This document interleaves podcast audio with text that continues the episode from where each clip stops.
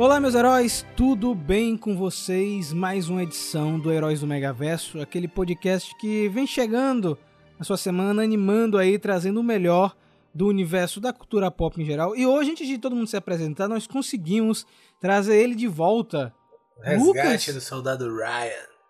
E aí, cara? Estava perdido nos confins da galáxia, mas voltou. Retornei. Voltou com menos um olho, menos uns dentes aí também, todo arranhado, mas tá aí, né, Lucas? E sem uma perna. Ele se perdeu no Megaverso, mas nós conseguimos resgatá-lo. Exatamente.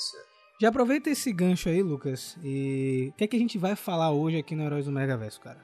Hoje nós vamos falar um pouco de Star Wars Visions. É uma nova empreitada aí da Disney, com histórias de Star Wars inspiradas, né, digamos assim. São releituras ou histórias diferenciadas de produtores de animes, etc., né, no Japão, né? Inspiradas na obra de George Lucas, que é o Star Wars. E vocês aí, Ana, Dudu e Xande, estão preparados para falar um pouco de Star Wars depois de uma grande aventura que nós tivemos em Bad Batch? Estamos prontos. Por causa dessa falta de aventura de Bad Batch que eu tô pronto pra falar, porque Bad Batch foi uma decepção. Vou falar logo. Eu fiquei bem feliz com o Visions, né, porque concordo com o Dudu, né, a experiência com Bad Batch foi bem agridoce, pra dizer o mínimo, né, então foi uma respirada nova, né, trouxe um pouco de esperança pra franquia de volta, pra galáxia, né? Depois de uma experiência não tão positiva.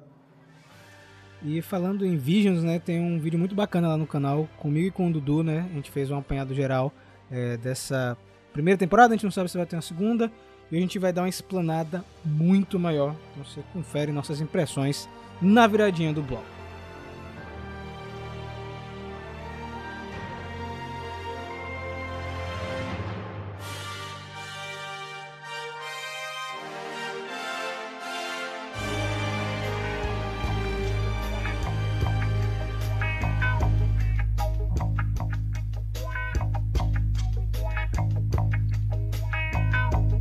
Bom, depois dessa apresentação, né, tá na hora da gente começar a destrinchar um pouco, né, sobre o que é Star Wars Visions, né?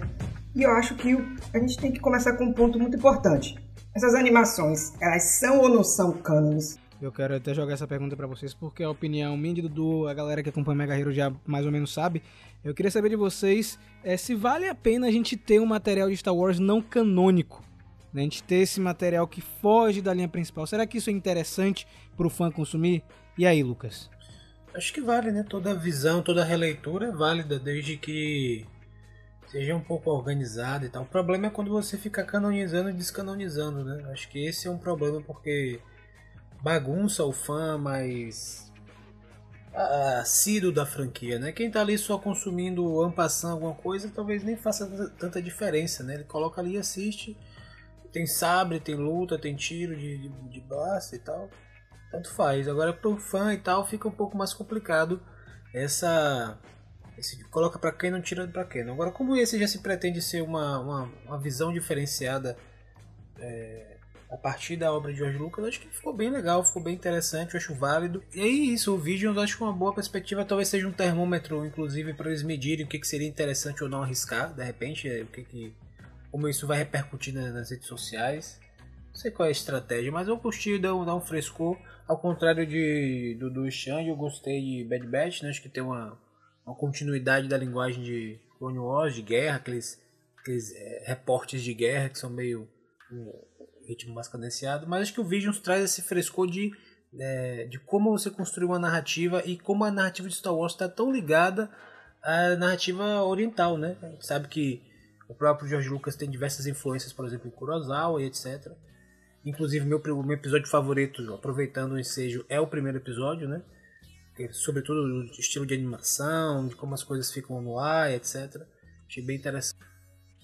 Eu achei, assim, muito inteligente da parte ali da Disney de recorrer ao Japão, que, tirando os Estados Unidos, né, que também é um grande polo de animação, é, assim, realmente um desboom, né? A gente sabe que a indústria do anime é muito forte e eles são muito bons, não só anime aqui, para, né, referenciar o mestre Miyazaki também. As obras de animação japonesas também são incríveis, então acho que foi uma jogada muito boa, porque eles brincam com os dois públicos, né? O público que é o nerd ocidental e o otaku, que com certeza vai gostar de ver Star Wars num traço oriental.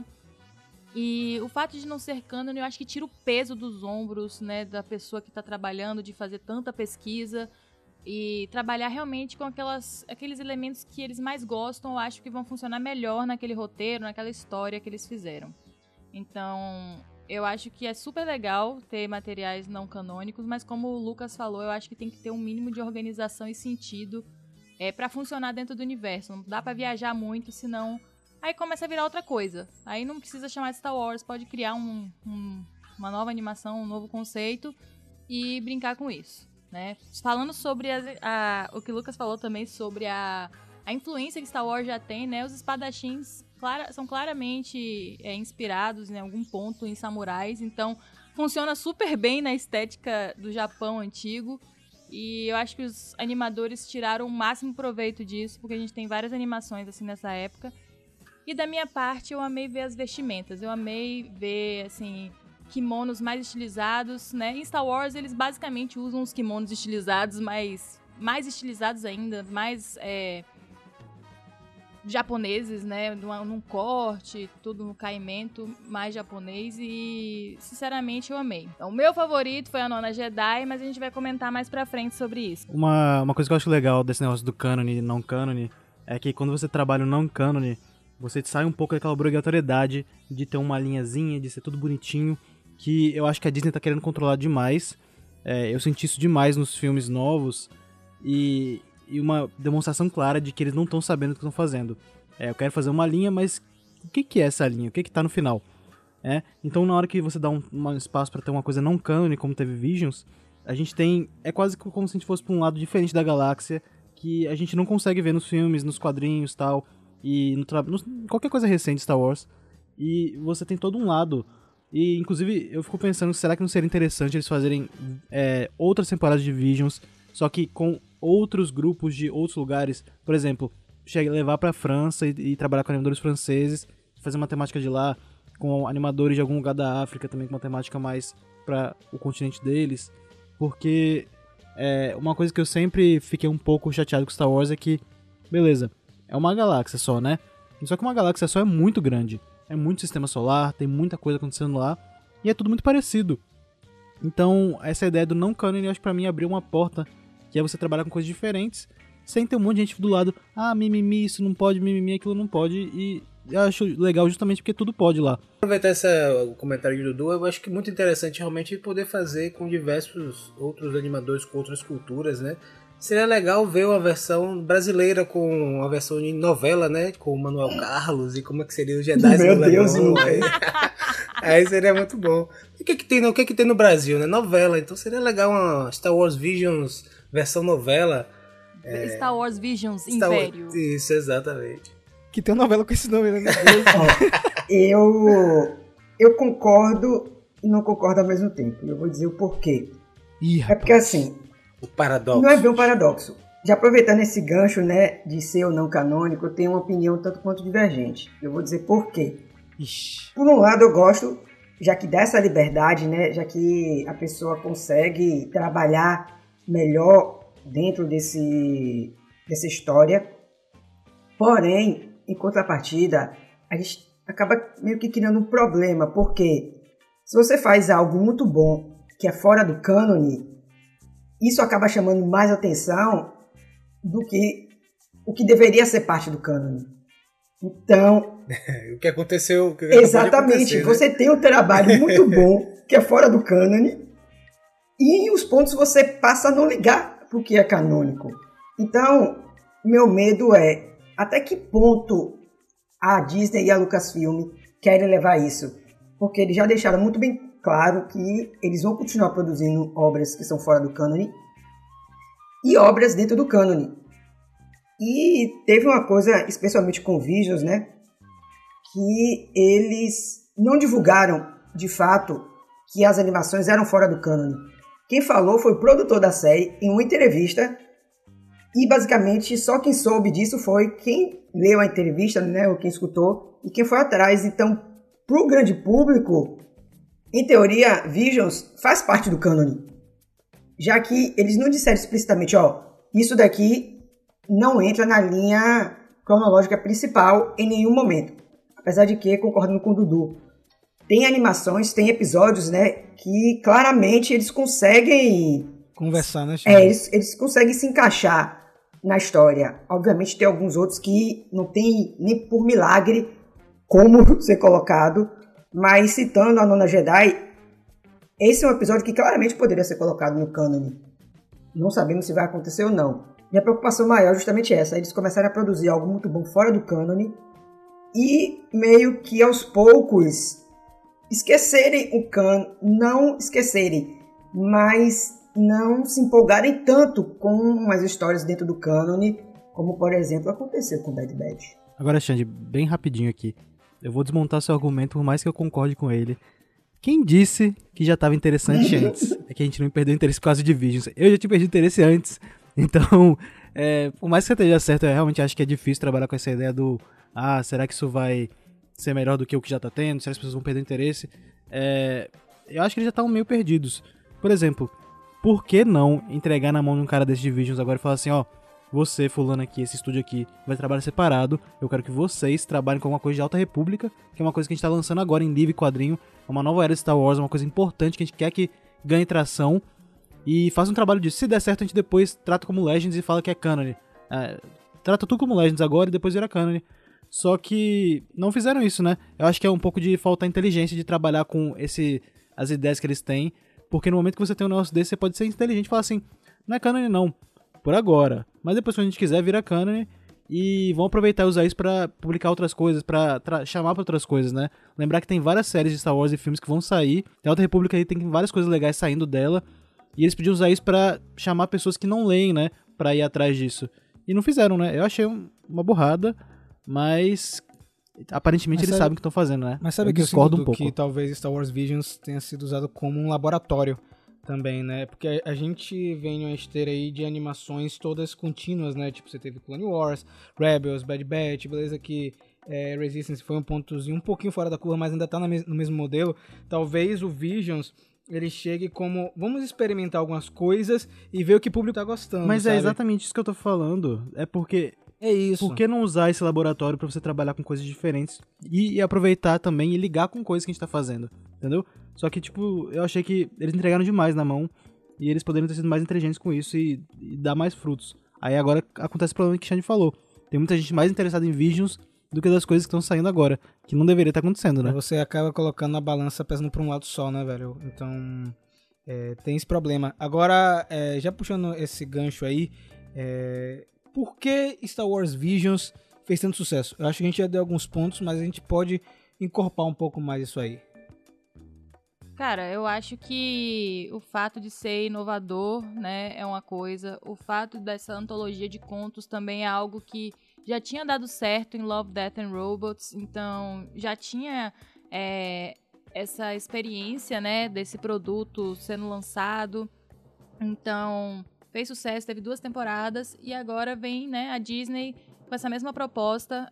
Eu acho que a escolha, né, do Japão, eu acho também que eu concordo, eles poderiam dar para vários outros países fazerem temporadas de Visions e seria incrível, mas eu acho que se a ideia for essa, eles terem dado para o Japão primeiro a oportunidade, né, deles fazerem essa temporada, é muito inteligente. Como eu falei, o Japão é uma potência de animação, então é óbvio que isso vai chamar a atenção tanto do público de Star Wars, quanto do público que consome anime. E também uma coisa bem legal que Dudu e Rafa comentaram no vídeo lá no canal, que é o fato, né, das homenagens que rolaram em cada animação, né? Cada animação trouxe meio que uma homenagem mesmo a um estilo de animação. Nós tivemos, né, na primeira Kurosawa, nós temos Astro Boy, nós temos... a Nona Jedi com um shonen mais moderno. Então, eu acho que foi uma jogada muito inteligente. Eu não sei se foi super bem pensada, né? Ou só tipo, vamos dar pro Japão porque o Japão sabe fazer. Não sei qual que foi a conversa que teve entre eles. Mas eu acho que isso fez ser um sucesso. E claro, né, gente? Se os roteiros fossem horríveis, não ia ser tanto sucesso assim. Mas os roteiros foram bem legais, eu acho que, tirando um ou outro que eram mais simples, todos eles, assim, tinham propostas que dava pra desenvolver pra séries mesmo, você realmente fazer coisa serializada com episódio. Eu concordo com o que a Ana falou, né, no quesito animação, eu acho que foi uma jogada certeira, né, porque a gente sabe que os animes, eles sempre chamaram atenção, né, e atualmente a gente tem a expansão deles aí no mercado internacional muito mais forte do que uns anos atrás.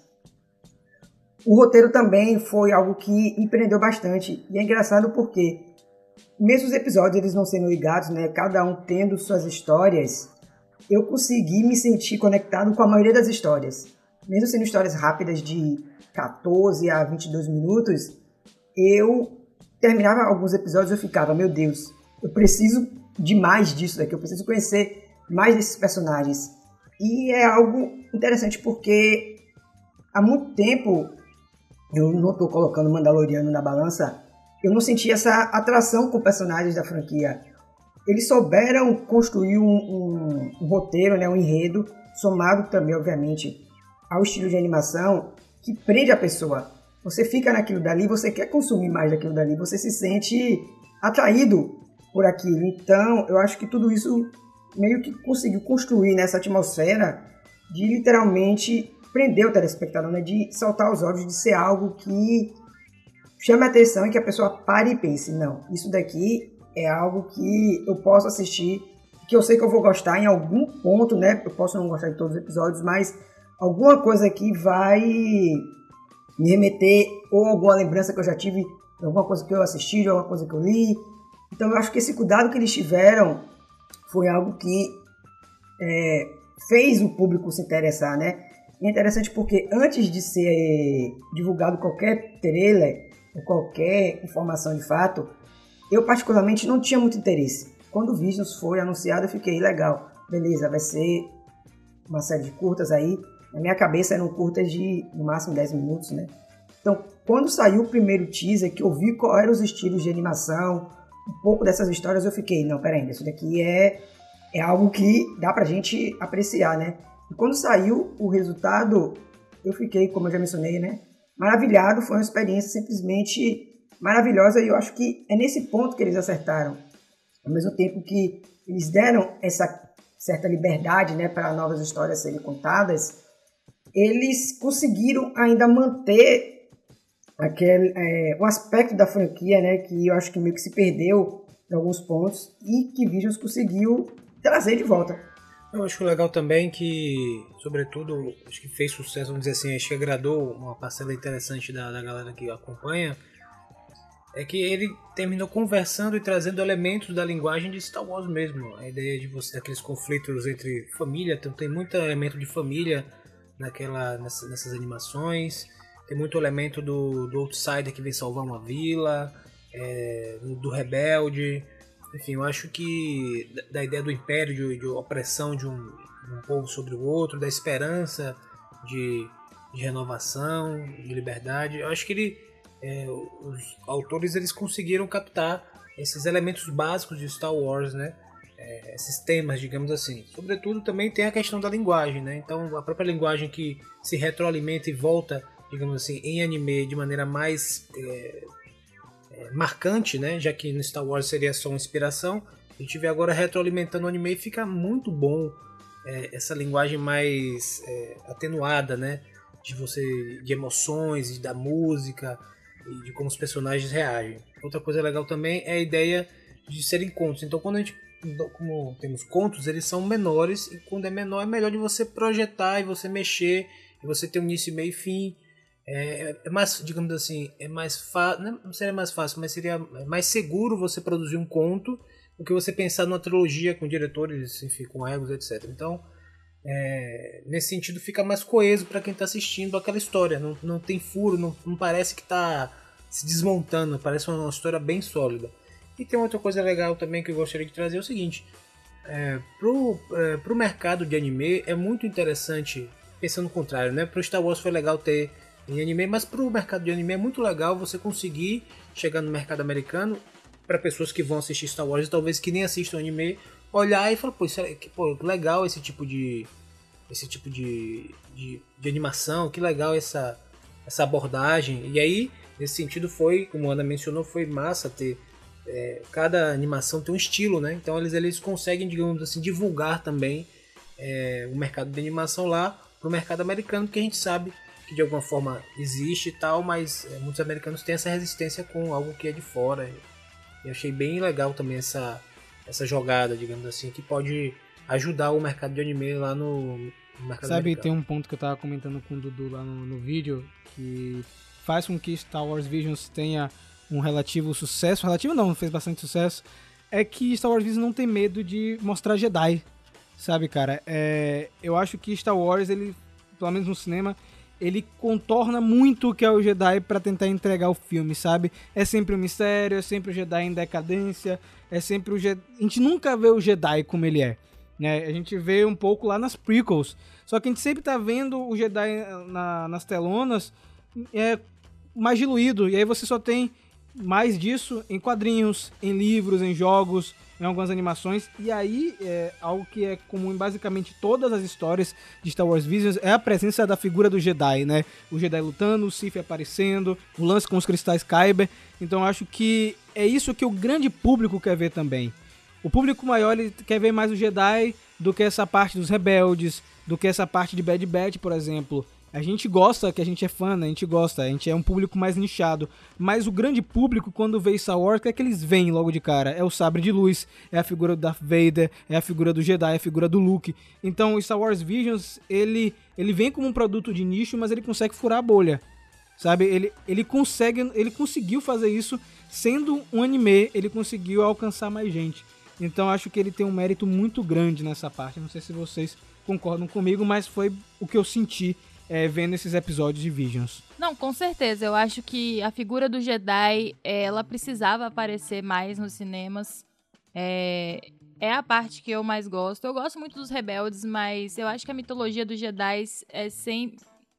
Eu acho que a mitologia do Jedi é sempre algo que desperta a curiosidade e aí fica, às vezes, para os materiais de universo expandido que nem sempre a gente tem tempo para consumir. Ou então, às vezes não se acha, porque coisa virou Legends, e aí tem as coisas novas, só que aí sai muito quadrinho, e aí você não consegue colecionar. A gente hoje sabe, né? Você tem que escolher algumas coisas pra colecionar, porque as coleções estão ficando cada vez mais caras. Então, nem tudo você consome, e aí você fica atrelado ao que sai na grande mídia pra todo mundo, e um cinema, né? Um serviço de stream. Então... eu gostaria de ver mais a mitologia... Não tô falando só da figura do Jedi com, né, o seu sabre de luz balançando de um lado pro outro, não. Eu tô falando, assim, mais sobre a mitologia, né? Sobre toda a história envolvendo sempre o lado do Sith com o Jedi, esse equilíbrio e tal, que eu acho que sempre faz parte das tramas, mas não é explorado totalmente. Então fica sempre aquele gostinho de, poxa, e se eles tivessem contado um pouco mais, né?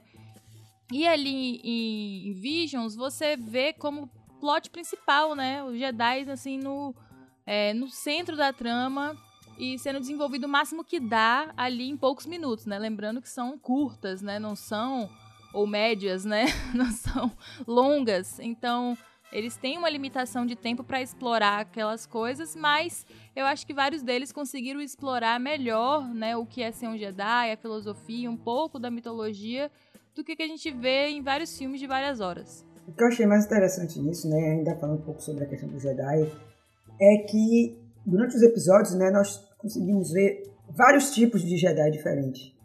Nós conseguimos ver várias interpretações e até personagens caminhando para se tornar Jedi. Então, eu acho que, concordando, obviamente, com o que a Ana e a Rafa falaram, esse é um caminho que pode muito bem ser explorado, né? E que não só pode, é que deve ser explorado, porque a gente sabe que o público gosta de ver sabre de luz, gosta de ver ação.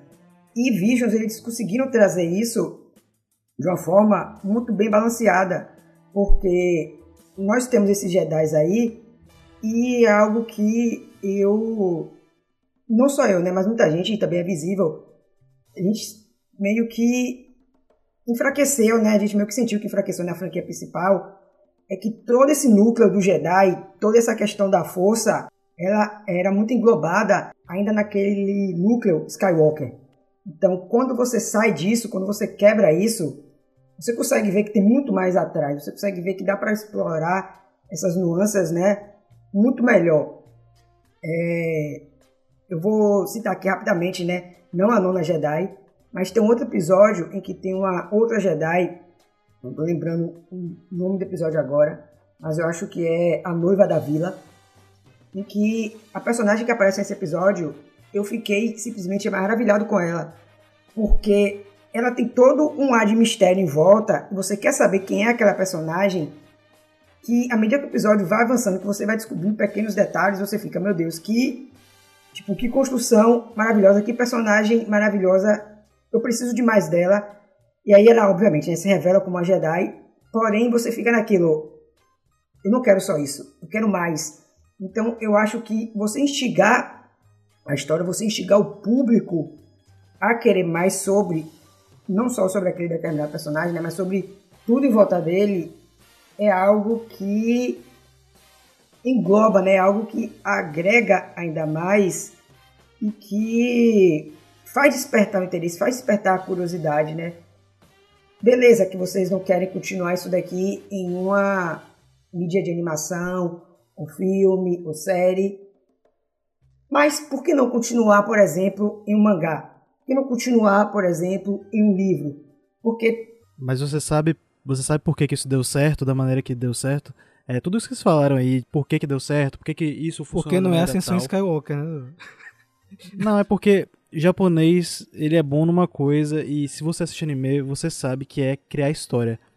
Todo o começo de história, você vai ver qualquer mangá, anime, o começo te prende de uma maneira que nada ocidental que você vai ver vai te prender da mesma maneira. Tá vendo o sucesso aí que Round 6 tá tendo, ou com o nome dele lá da Coreia, que é Squid Game, porque aquele primeiro episódio, ele puxa você, né? O asiático tem esse negócio de conseguir já botar o negócio da questão da trama ali no começo, o que a gente demora um pouco pra fazer isso no lado ocidental aqui, mas lá, principalmente no Japão, quando você assiste o primeiro episódio de anime, você vê uma coisa mais diferente da sua vida, assim, você vê personagens que são bem relacionáveis logo no começo, você não precisa ver 80 episódios pra começar a gostar deles, e... Isso é um lado bom, e tem um lado negativo também, que no final, geralmente, eles não sabem terminar a história, né? Fica bem bagunçado, muitas vezes nem termina. Mas pra Visions, que é um negócio bem contido, que é um negócio que precisa que você goste daquilo em um episódio, em 12 minutos às vezes, né? Eles conseguem fazer isso bem. E essa fórmula do japonês acabou traduzindo bem pra Star Wars, que, pra mim, nesses últimos anos, falta empatia.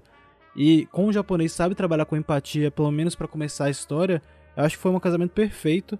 Eu acho que a Disney nem tinha noção, né, desse poder que poderia nascer dessa junção aí, mas foi uma coisa que deu muito certo. E o que eu acho legal disso é que você conseguiu trabalhar, como estavam falando, com Jedis, que eu acho que o japonês falou assim, pô, eu tenho uma chance de trabalhar com Star Wars, que é uma coisa assim famosíssima pelo mundo, né? Acho que tem poucas franquias que são mais famosas que Star Wars. E eles falaram, pô, por que eu tenho uma chance de trabalhar com o nosso único, como não trabalhar com Jedi, né? Aí vem aquela dúvida, o que tá acontecendo lá na Disney? O que tá acontecendo com eles que eles não conseguem desvincular daquelas ideias bizarras que eles estão tendo e trabalhar com o básico que eles têm? Porque Star Wars ficou famoso por causa do Jedi, não é por causa do universo que foi construído, que é legal, tudo, mas é porque a coisa diferente que tem lá são os Jedi, né? É a força. E isso que você falou, Xande, deles conseguirem se desvincular do Skywalker, foi uma coisa que eu acho que lá o Ryan Johnson tentou fazer em Último Jedi, dizendo que qualquer um pode ser Jedi, você tem aquela criança no final do filme que tipo é um menino de estábulo que possivelmente tem a força, ele tenta desvincular essa ideia da Rey ser alguém importante, ser filho de alguém. Eu gostei disso no filme. Aí chega no filme seguinte, eles falam, não, ela é filha do Palpatine e só os Skywalker tem poder, não sei o que, no final ela vira uma Skywalker também. Aí você fica assim, pô, esse pessoal daí sabe o que eles estão fazendo?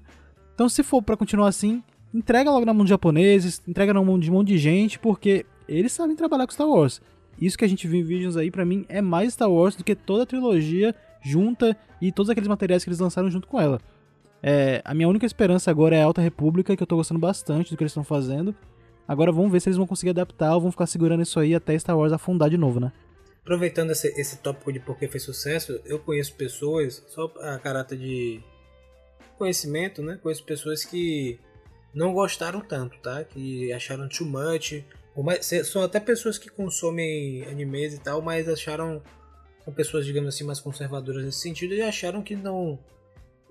gostou de um episódio ou outro ali, mas no total acharam too much, assim. Que saiu muito fora da caixa e tal. É claro que eu não compartilho dessa visão. É só pra ficar registrado que... Uma pequena parcela, talvez, ou um ou outro ali, ou pessoas mais conservadoras do fandom e tal, não curtiram tanto essa abordagem. Mas eu acho justo a pessoa não gostar, né? Cada um com seu gosto e tal. Exato. Mas eu acho que o legal de Visions é justamente que é uma coisa diferente. E eu acho que com qualquer coisa, assim, eu gosto de ter coisas diferentes, né? E Star Wars fica sempre com aquela mesma cara, sempre com o mesmo modelinho. Fica chato numa hora. Tanto que foi o grande problema aí de Bad Batch, que, tá, ele é um pedaço de Clone Wars, mas ele é só um pedaço de Clone Wars. Cadê a individualidade dele? Cadê a diferença, né? Então, agora a gente vai escolher os nossos episódios favoritos para finalizar esse programa de hoje. Eu acho que nesse universo aí de... Quantos episódios teve a primeira temporada, Dudu? Teve... Deixa eu ver. 9. Nesse universo 9. De 9 episódios, eu tenho certeza que tem mais de um favorito, sabe? Mas é muito difícil escolher aquele que você assistiu e... É esse aí que me fez embarcar nessa série. E eu vou começar já com o Lucas, porque eu tô muito curioso pra saber dele. Lucas, que foi o último a falar. O meu já... Foi aquele, Lucas? É, como eu já mencionei, aquele é o primeiro, cara. Acho que poderia... Assistiria uma série toda só daquele estilo do primeiro.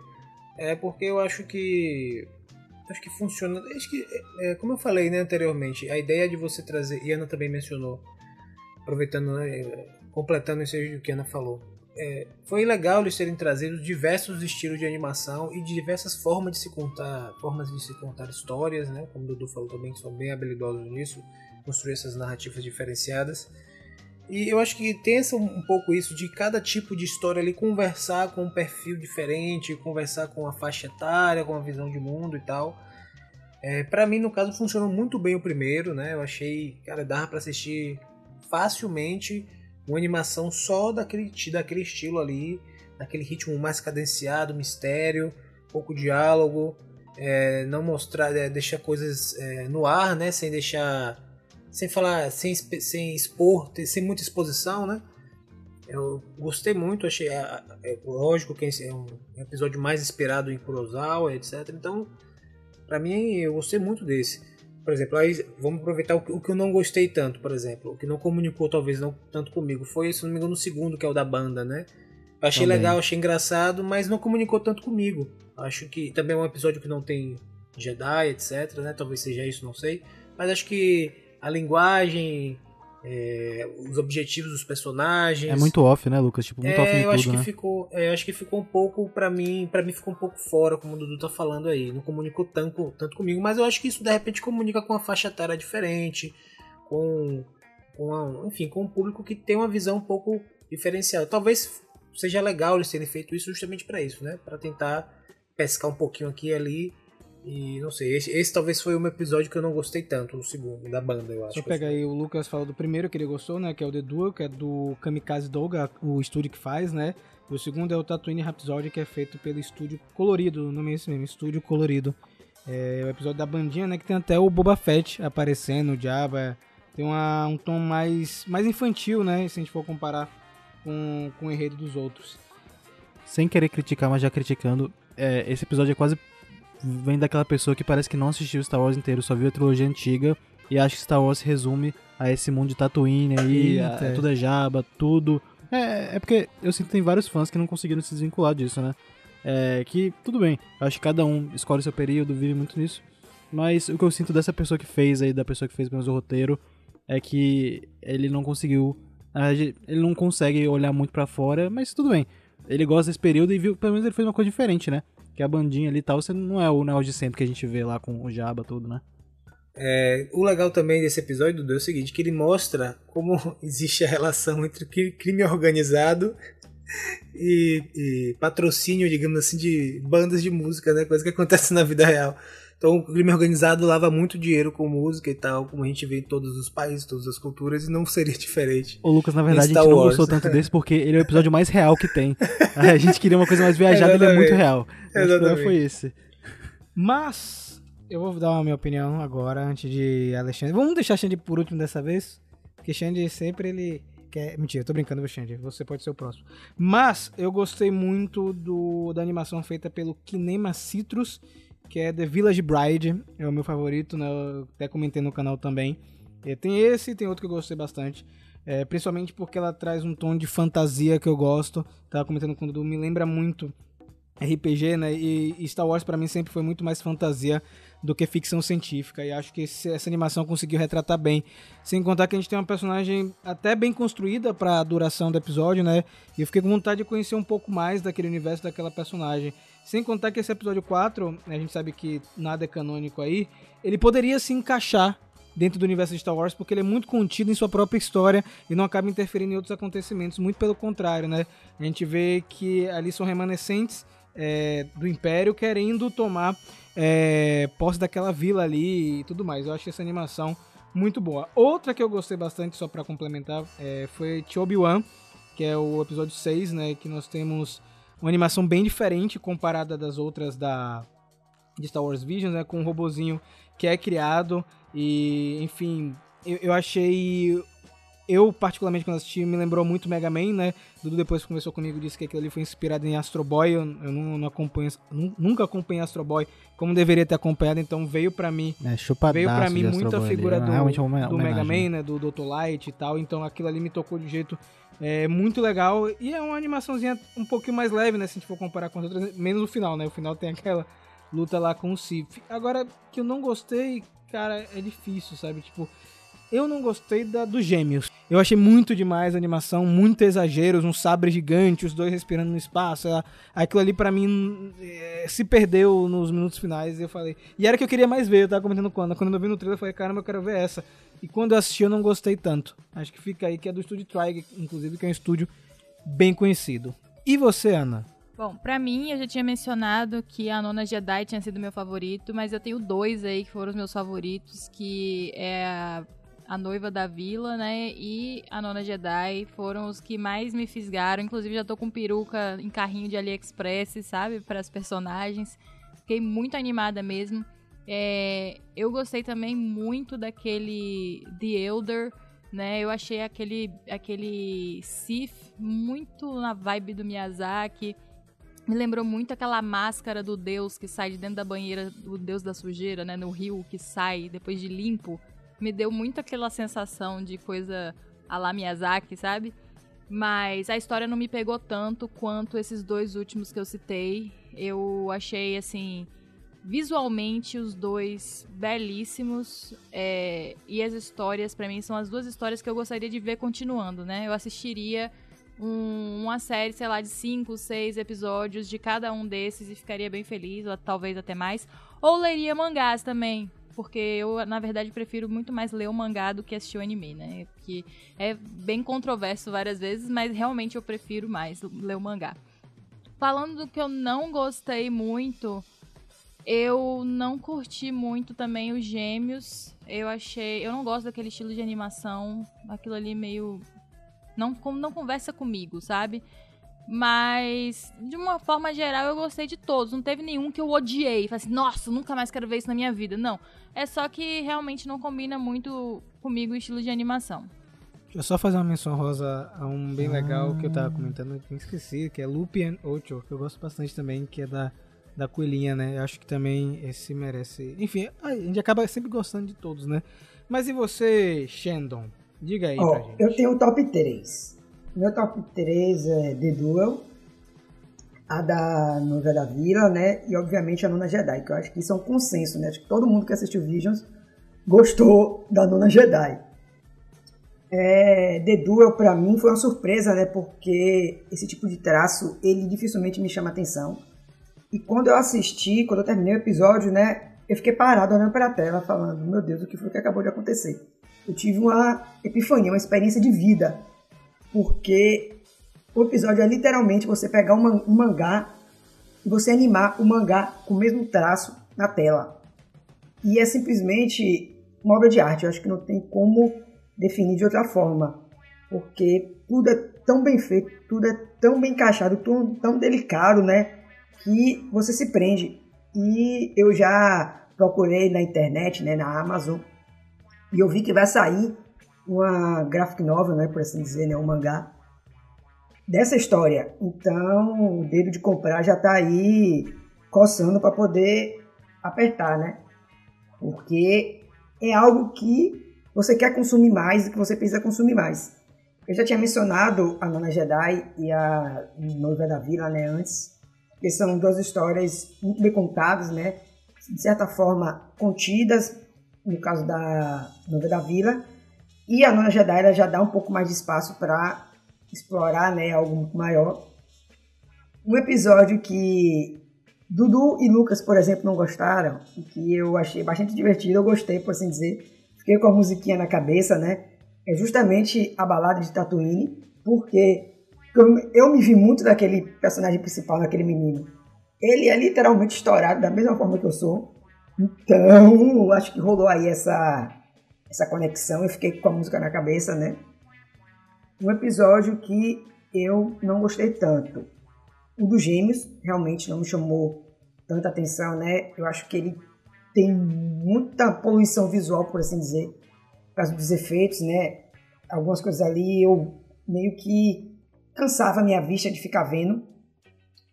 E eu admito que eu não gostei tanto do episódio do Robozinho, que é a homenagem a Astro Boy, né?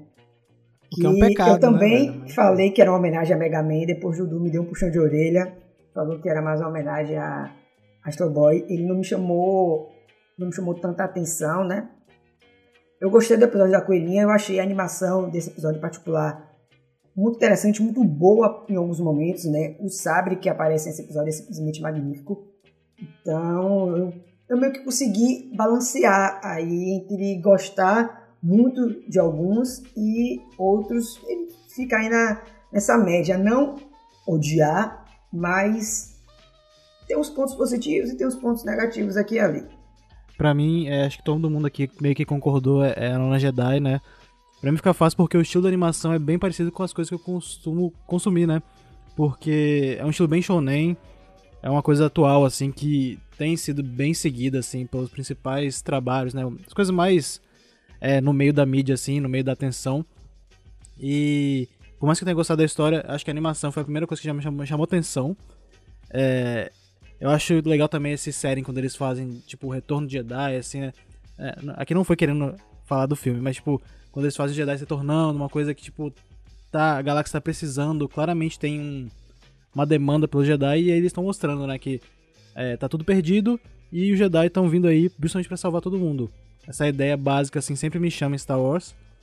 Mas se eu tiver que falar de um outro episódio que me chamou bastante atenção também foi o The Elder, que... acho que por eu ter lido recentemente A Luz do Jedi, quando eu vi lá o Mestre e o Padawan, me lembrou bastante do Mestre Padawan que tem lá na Luz do Jedi, que é o Loden e o aprendiz dele, que eles têm uma relação bem parecida, e ao longo do livro você vê o Padawan aprendendo, e você vê no episódio também a mesma coisa acontecendo. E de novo, um mestre que é bem forte, né, bem Qui-Gon, né, lutando. Eu gostei que não mataram ele também, que seria chato acontecer isso. E se eu tiver que falar de um episódio que eu realmente não gostei, foi o último, que se não me engano, é Akakiri, né? Akakiri é o nome dele, que é uma visão bem depreciativa, tipo, Jedi caindo pro lado negro, eu não gosto muito dessa temática. Eu acho que pra você trabalhar isso, você precisa trabalhar um pouco mais, e pra um curta fica um pouco raso. Então, do jeito que aconteceu, eu não gostei muito, a animação também já não foi a que me chamou muita atenção. Mas, no geral, eu gostei de todos os trabalhos. O duelo também, no começo lá, já começou chamando muita atenção. É muito diferente. E você vê aquele sabre de luz na verdade, aquele guarda-chuva de sabre de luz já é bem... já deixa você preso sem você querer, né? Quase.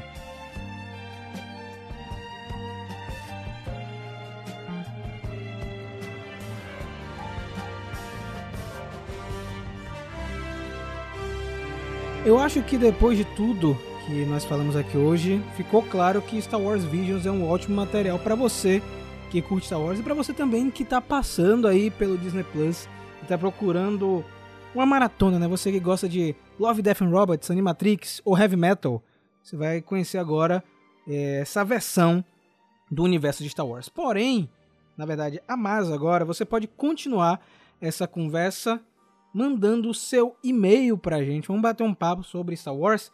E quem vai lembrar pra gente hoje o e-mail é o Dudu. Diga aí, Dudu, como é que faz pra galera entrar em contato com a gente? Então você vai mandar lá pro e-mail contato megahero@gmail.com. Não esquece de botar lá no assunto a edição do podcast que você está falando, pra gente saber de onde que tá vindo, né? E no corpo vai botar o nome, a idade e também de onde você fala. A gente gosta de manter esse controle aí de quem tá falando, qual a idade e tal, pra gente conhecer vocês melhor também. Exatamente, pra gente fazer esse mega censo aqui. E quem vai lembrar pra gente hoje como mandar a cartinha física é o Alexandre, nosso querido Shandon. Como é que faz, Shandon? Bom, pra vocês mandarem sua cartinha física, né, com aquele beijo que vocês já sabem que tem que ter pra Lucas, né, que já é algo... que já é uma tradição... que já é uma tradição aqui no Mega Hero. Isso. Passa o batom e beija a carta. Basta vocês enviarem para a caixa postal 4040. O CEP é o 41830-972, Salvador, Bahia. Então, só colocar lá, né? Escrever tudo certinho, conferir para saber se está certo mesmo, né? Porque se errar um número, vai para uma pessoa errada e o Lucas vai ficar triste, porque não vai receber o beijo dele. Exatamente. Exatamente. Ô Lucas, e pra galera que quer serrar o Mega Hero, mentira, é aí? Pra quem quer cortar um azulejo, pega o telefone aí do pedreiro que tá trabalhando aí do lado. É aí, Lucas? É aqui. Mas fale. Ô Lucas, aproveitando aí que Xande falou do beijinho da carta, fala pra gente aonde encontrar o Mega Hero nas redes sociais, cara. Você pode encontrar o Mega Hero nas redes sociais... principalmente no Twitter e no Instagram, com @MegaHeroOficial. É claro que no Twitter nós temos ali as informações, as notícias, saindo de maneira fresquinha e mais rápida. E Ana, para encontrar tudo isso que a gente comentou aqui hoje, tem um local, né, que é o local sagrado do Mega Hero. Sim, né, nós temos aí uma gruta sagrada, o Santo Graal está escondido lá dentro, e é o nosso site, que é o nosso hub de informações. Nele você encontra os podcasts, você encontra os vídeos, você encontra as mega críticas, as matérias e tudo mais que você tiver que saber, nossas redes sociais, tudo em www.megahero.com.br. Exatamente, pessoal. Mais um Heróis do Megaverso. E a gente se vê no próximo podcast. E desperte o herói que é em você.